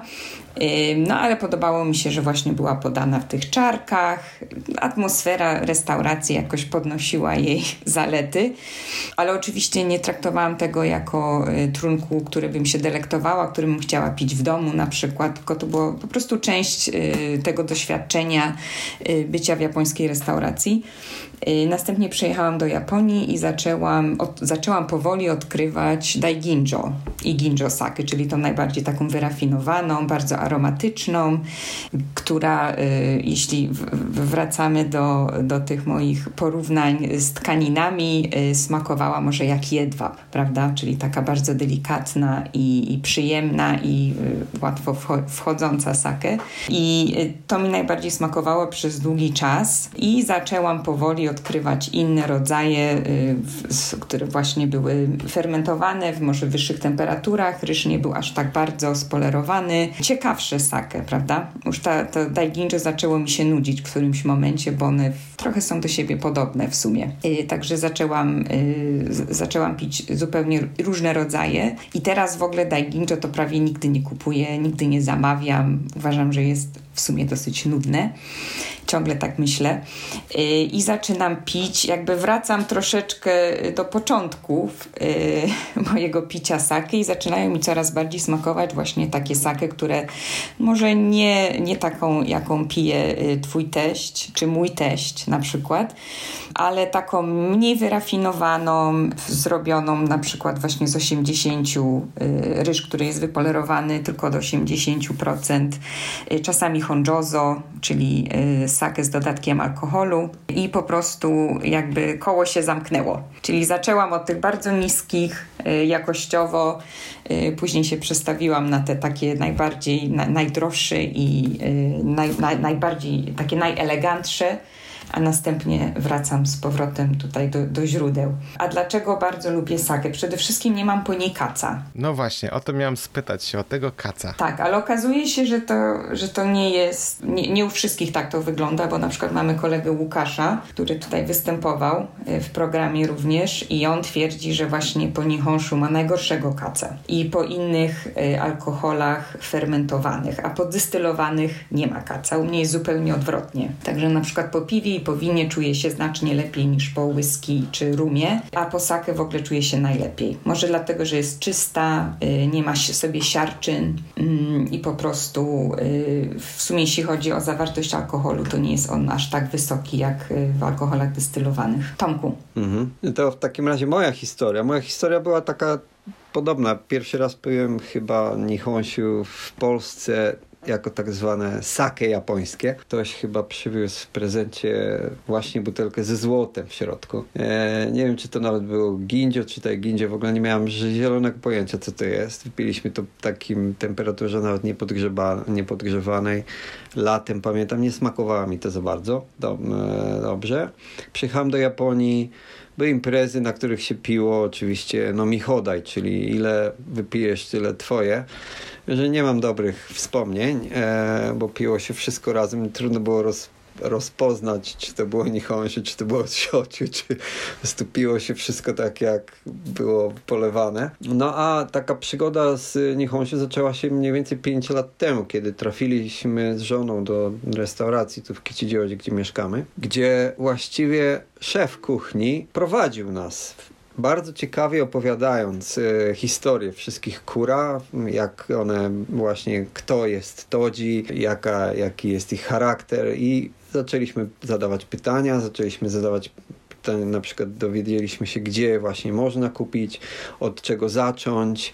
I tak powolutku, powolutku, powolutku zaczęliśmy właśnie wchodzić w to. I podobnie jak Hania mówiła, że byliśmy przez pewien czas zauroczeni Dai Ginjo i Ginjo. I nie powiem, że jeszcze do końca wyszliśmy z tej fazy, ale oczywiście mm, mamy jakby swoje gindzio i daigindzio, do których wracamy. Natomiast zaczynamy poszerzać trochę horyzonty. Może jakby staramy się dogonić trochę Hanie w tym e, sensie, ale pijemy różne rzeczy. Na przykład Wczoraj piliśmy coś bardzo dziwnego z Shizuoka, to w ogóle w trzech językach, rosyjskim, chińskim i, i po angielsku była nalepka, w ogóle bardzo dziwnie wyglądała, wyglądała jak, jak bomba z zapłonem i to jest taka taka dość porządna, e, mocna, plus chyba 6-7, mocna, wytrawna sake. Też chyba tylko wypolerowana do 70%, także nie, nie, nie ma jakby takiej, chce się może trochę różnorodności w tym, tak jak Hania powiedziała, że, że jak się pije dużo i prawie że codziennie, to już się pewne podobania ustatkowują. Natomiast chce się rozwijać te horyzonty. Myślę, że jestem w takiej fazie teraz. Natomiast y, dlaczego sake mi się podoba i co jakby też y, spowodowało, że, że właściwie nie porzuciłem tego jeszcze, to jest właśnie cykliczność. To jest coś, co, co związane jest y, z takim przepływem czasu, pół roku w Japonii, że ona się pojawia, zawsze podobne smaki pojawiają się w, w w danym okresie roku, że pije się swego rodzaju, e, rodzaju pewne rodzaje nihonshu jesienią, inne latem, inne zimą. I to nie jest tylko, czy się je podgrzewa, czy nie. To, to są naprawdę zupełnie inne, inne smaki, inne aromaty, inny sposób picia, inny jakby jest bardzo zróżnicowane, bardzo bogate. To jest, mimo że nihonshu jest robione z ryżu, wody, i, i drożdży i grzybka. I, I można taką, takie jakby zróżnicowanie uzyskać. No i pojawiają się od tych smaków również, to są takie dodatkowe jakby rzeczy, które się odkrywa, nie wiem, smak bananów nagle, albo smak jakiegoś melona, czy truskawki na przykład. Nie wiadomo skąd to się pojawia, jakiś karmel. Grzybów, albo sera. tak, grzybów, sera i tak dalej. Także to są, to są bardzo ciekawe jakby odkrycia i te właśnie odkrywanie czegoś nowego, gdzie się jedzie w teren gdzieś w góry, przy okazji, nie wiem, z żoną zachodzimy do jakiejś, nie wiem, małej restauracji lokalnej i coś odkrywamy tam, jakby coś, co w ogóle nie jest małym miejscu, nigdy nikt tego nie widział, nigdy nie można tego nigdzie kupić, ale jest to po prostu super odkrycie, które być może jest tam najlepsze, może dlatego, że jest taki mikroklimat, nie wiadomo, sobie różna, oczywiście całą historię można do tego dodać, ale przez to, że jest tego tak dużo, to zawsze można mieć frajdę z tego, że zawsze coś nowego można odkryć, właściwie w każdej części Japonii, im więcej jakby się ma doświadczenia, im więcej się jakby pije nihonshu, to to ta frajda się robi ciekawsza. Można już być bardziej takim krytycznym czasem, nie? że a, to mi się nie smakuje. Nie? A to, to nie jest tak, że wszystkie nihonshu, które ma nazwę Daiginjo, to jest po prostu, musi być wspaniałe. Już można dojść do takiego momentu, że można nawet skasować Daiginjo i powiedzieć, nie, tak akurat już ja nigdy stamtąd nie kupię. I to są, to, to jest też frajda jakby z innej strony, myślę, nie? No i później jeszcze o tym można pogadać, czy nihonshu pasuje do jakby pewnych dań, jakby, czy można mm, robić tak zwany mariage między nihonshu a, a różnymi e, daniami japońskimi, no to to już jakby jest inna zupełnie inna sprawa, z czym nihonshu jest podawane i czy, czy na przykład do obiadu pije się zwykle jedną butelkę, czy warto na przykład otworzyć sześć różnych i, i próbować e, każdego smaku z innym daniem jakby. To już jest jakby inna sprawa. Ale no, jest to tak różnorodne i tak szerokie, że właściwie bez dna. I to jest ta cała frajda, nie? Bez dna w różnym sensie, nie? różnym sensie bez dna. Ja ostatnio byłem właśnie u rodziny, właśnie z żoną właśnie w Nara.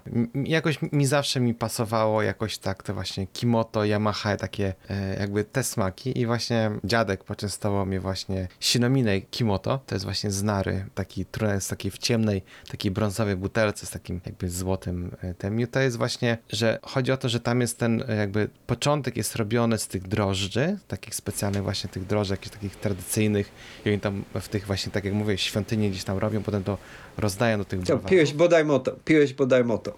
A, możliwe. No i że to jest właśnie y, ten. I to było właśnie nierozcieńczone, niepasteryzowane, to było nama, właśnie gęsiu nama i było też właśnie niefiltrowane, czyli mur, muroka, Muroka.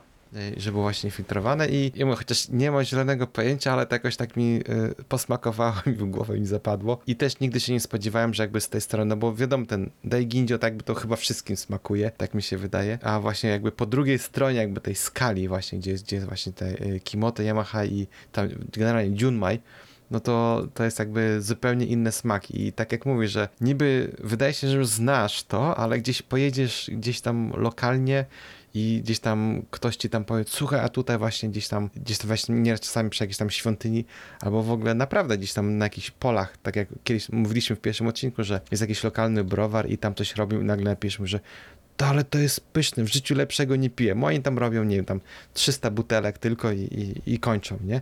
I nigdy tam y, w Tokio czy gdzieś indziej nie sprzedają, więc jakby podróżowanie po Japonii i picie ma jak najbardziej sens, tak samo z jedzeniem, prawda? I, I, też wiem, że na pewno są jakieś takie e, wycieczki, gdzie można sobie pojechać właśnie i popijać troszeczkę i też właśnie jak by, byłem kiedyś właśnie, to, to akurat e, siostra mojej żony jest wielką tam smakoszką i jakby mówiła po polsku, bym ją też tutaj zaprosił, bo by ma też niesamowitą wiedzę w ogóle na temat e, generalnie alkoholi, tylko że ona jest właśnie bardzo strony siociu, to zawsze też się śmiałem, że przecież wy się tam upijecie, nie? A on mówi, że nie, nie, właśnie e, tak jak e, Tomek i właśnie e, Hania też mówiła, że są takie właśnie małe, takie szklaneczki, znaczy czareczki takie plastikowe, znaczy plastikowe, to są takie porcelanowe, ale że nie ma tego dużo, to jest do, no, tylko żeby właśnie do ust posmakować i żeby się też nie upić, nie?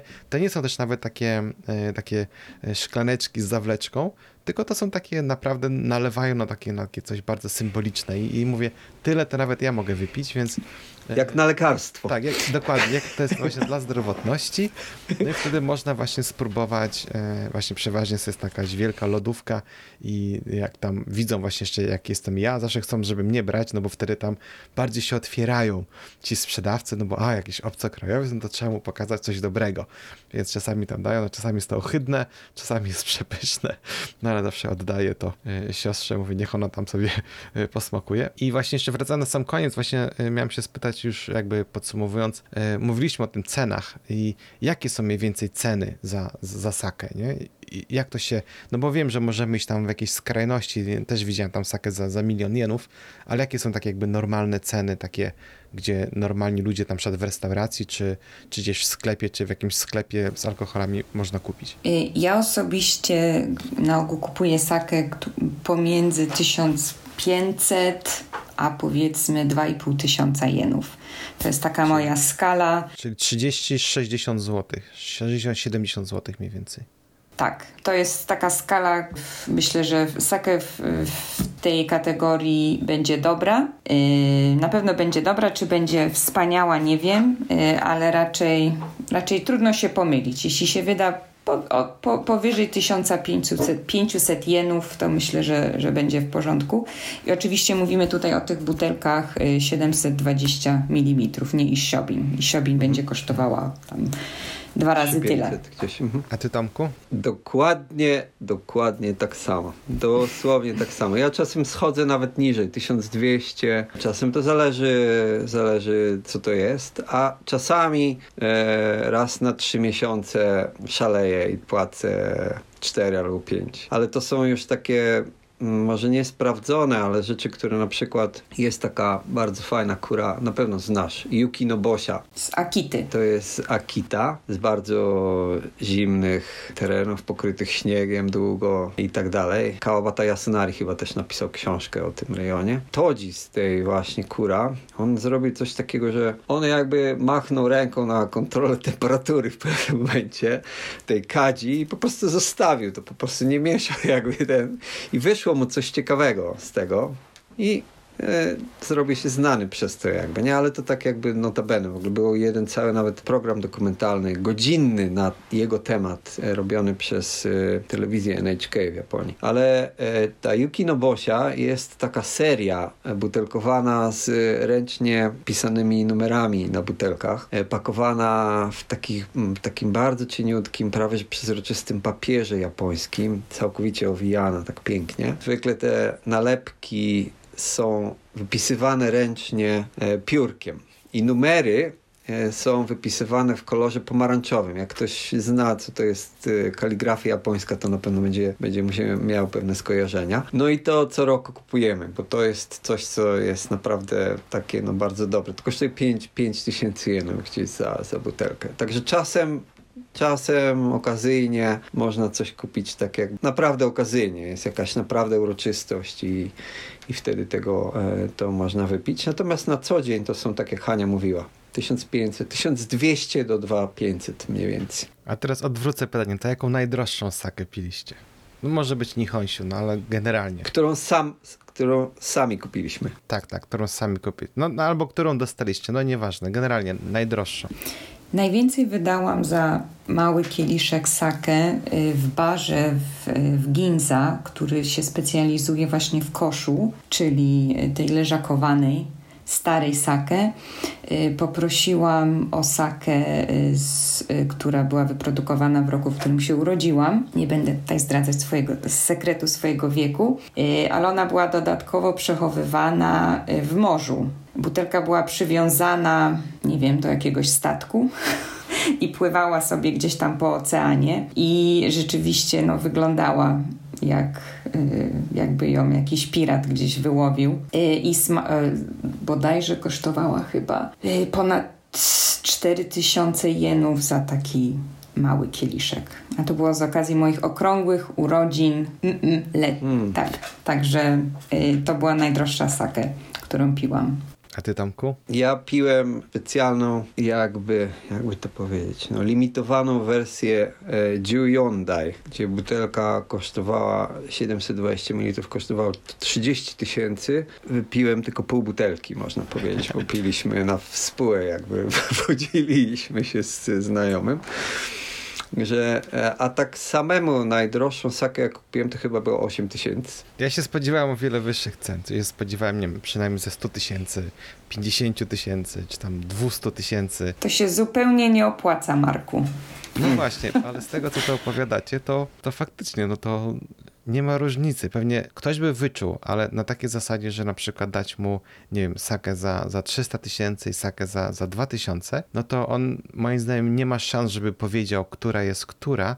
Może powiedzieć, jakie są różnice w smaku, ale nigdy nie odgadnie, że to jest jakiś tam, nie wiem, ta jest droższa, ta jest tańsza. Po prostu nie ma, nie ma takiej opcji, żeby chyba e, wyczuł, że, że faktycznie te drogie są w czymś tam różne, nie? Wiadomo, no, z winem to, to są inne bajki, a tak jak mówiliśmy na samym początku, że sake to jest bardziej piwo niż wino. Tutaj chyba właśnie można naprawdę odkryć całą gamę smaków. To nie jest piwo, to nie jest wino, to jest nihonshu. Tak, to jest niczego, ale chodzi mi o to, że można odkryć całą masę rozmaitych smaków i zasadniczo przeżyć całe życie i nie spróbować wszystkiego, nie? Za niską cenę. Za niską cenę. Tak, za niską cenę i nie zbankrutować na tym. No i myślę, że tym takim pozytywnym akcentem zakończymy y, nasze dzisiejsze spotkanie. Chyba, że jeszcze coś chcecie powiedzieć, coś dodać jeszcze na sam koniec. Ja chciałam polecić turystom z Polski jeden sklep y, w takim centralnym miejscu w Tokio, do którego można łatwo trafić, gdzie chciałabym kupić prawie każdą sakę na półce. Także naprawdę trudno jest tam źle trafić. To ja sobie też zapiszę chyba. Na pewno w nim już byłeś, Tomku. Sklep nazywa się Imadeya. Y, Jest ich kilka w Tokio, a to jest taka, nie wiem czy to jest ich główna siedziba, ale jeden z ich największych sklepów, Imadeya. W Ginza Six. To jest taki A, kompleks. mm, sklepów. Podziemia. Tak, Ginza. Znaczy oni ostatnio przebudowali ten kompleks. Jest troszeczkę w innym miejscu. Y, W Ginza Rokuchome, o ile się nie mylę. Ginza Six to można sobie na mapie łatwo znaleźć i tam właśnie, o ile się nie mylę, w- no w podziemiach, na, na jednym z tych najniższych pięter jest y, sklep Imadeya, gdzie naprawdę y, jest bardzo dobra obsługa. Myślę, że też znają język angielski i można się łatwo tam porozumieć. Jest naprawdę wspaniały wybór sake w różnych cenach. Tak, właściwie nie, nie można się pomylić. Wszystko, co tam jest, jest sprawdzone, jest dobre. To jest fakt. I to jest, to jest niedaleko Mitsukoshi Ginza, tego słynnego takiego Mitsukoshi na rogu. I to jest pomiędzy Jurakcio a Shimbashi, czy no akurat tam, gdzie, gdzie pracuję i tam codziennie bywam, więc taki Madaja jest dobrze. No ale generalnie wiele jest takich sklepów, gdzie można kupić dobre rzeczy. Ja bym unikał tylko takich właśnie typowo turystycznych e, sklepów, gdzie czasami sprzedają właśnie, dlatego mówimy o tych cenach, żeby właśnie każdy miał e, jakieś odniesienie, że jak dobrą sakę można kupić za 5 tysięcy, to dlaczego chcą mi sprzedać za, za 30 tysięcy albo za 10 tysięcy, nie? Że jednak coś tutaj jest. Może być jakieś piękne pudełko, może być jakoś to zdobiona, jakaś limitowana wersja, no ale no nie oszukujmy się, będąc, nie mając doświadczenia o tak, myślę, że taka sake właśnie za, za 3-4 tysiące no to będzie naprawdę niesamowitym, y, dobrym także prezentem i także jakimś takim wspomnieniem, że coś dobrego i smacznego się wypiło. Albo jeszcze lepiej, przepraszam, jeszcze lepiej, dwie sake y, za 2,5 tysiąca zamiast No. jedna za 5. Pewnie wybrać jakieś właśnie, żeby były inne i wtedy można także od razu porównać. Tak, ale jeszcze jedna taka rada. Jeśli ktoś będzie jadł jakiś dobry obiad w dobrej japońskiej restauracji, gdzie będzie podana dobra e, nihonshu, to warto poprosić o butelkę. To znaczy, żeby kelner czy kelnerka przyniosła butelkę. Jeżeli ten smak akurat e, nam będzie odpowiadał, to zrobić zdjęcie i właśnie w i, i Madeja powiedzie, że tego rodzaju e, nihonshu mi smakowało, czy są podobne smaki, czy mają coś podobnego w sklepie jakby i na pewno ci sprzedawcy będą się znali na tyle, żeby coś, coś doradzić. To jest jedna z jakby z takich, e, jeden ze sposobów właśnie wejścia w to, żeby jak rozpoznamy jeden smak, to od tego możemy zacząć pytać po prostu wszystkich, żeby podali nam coś podobnego i powoli, powoli będziemy e, poznawali również inne smaki. Bo czasem e, oczywiście ceny mogą być podobne, ale nie znamy japońskiego i, i trudno czasem jest określić, co tam jest w środku. A tak już między nami tutaj, dla takich ludzi, którzy przyjadą do Japonii tylko i wyłącznie po to, żeby kupić Nihonshu, to polecam sklep Uemo Shoten. To jest sklep w Nerima, takim zadupiu, że w ogóle nawet dojechać tam nie można. Trzeba chyba od stacji iść prawie 15 minut pieszo, żeby tam w ogóle dojść. Ale polecam. I jeszcze jest jeden sklep w Fuciu, taki bardzo duży, bardzo znany. To tam wręcz z wycieczką można pojechać. Tam jest tak dużo różnego rodzaju sake, że polecam. Tylko, że właśnie Uemo Shoten jest naprawdę bardzo fajny i mają tam oryginalne, oryginalne Nihonshu i też można kupić wszystko. Okej, więc y, zapraszamy do, do, do smakowania, kupowania smacznego. Po japońsku mówi się kampai, na zdrowie. Do usłyszenia. Dziękujemy bardzo, dziękuję bardzo. Do usłyszenia. Ja również dziękuję. Do usłyszenia.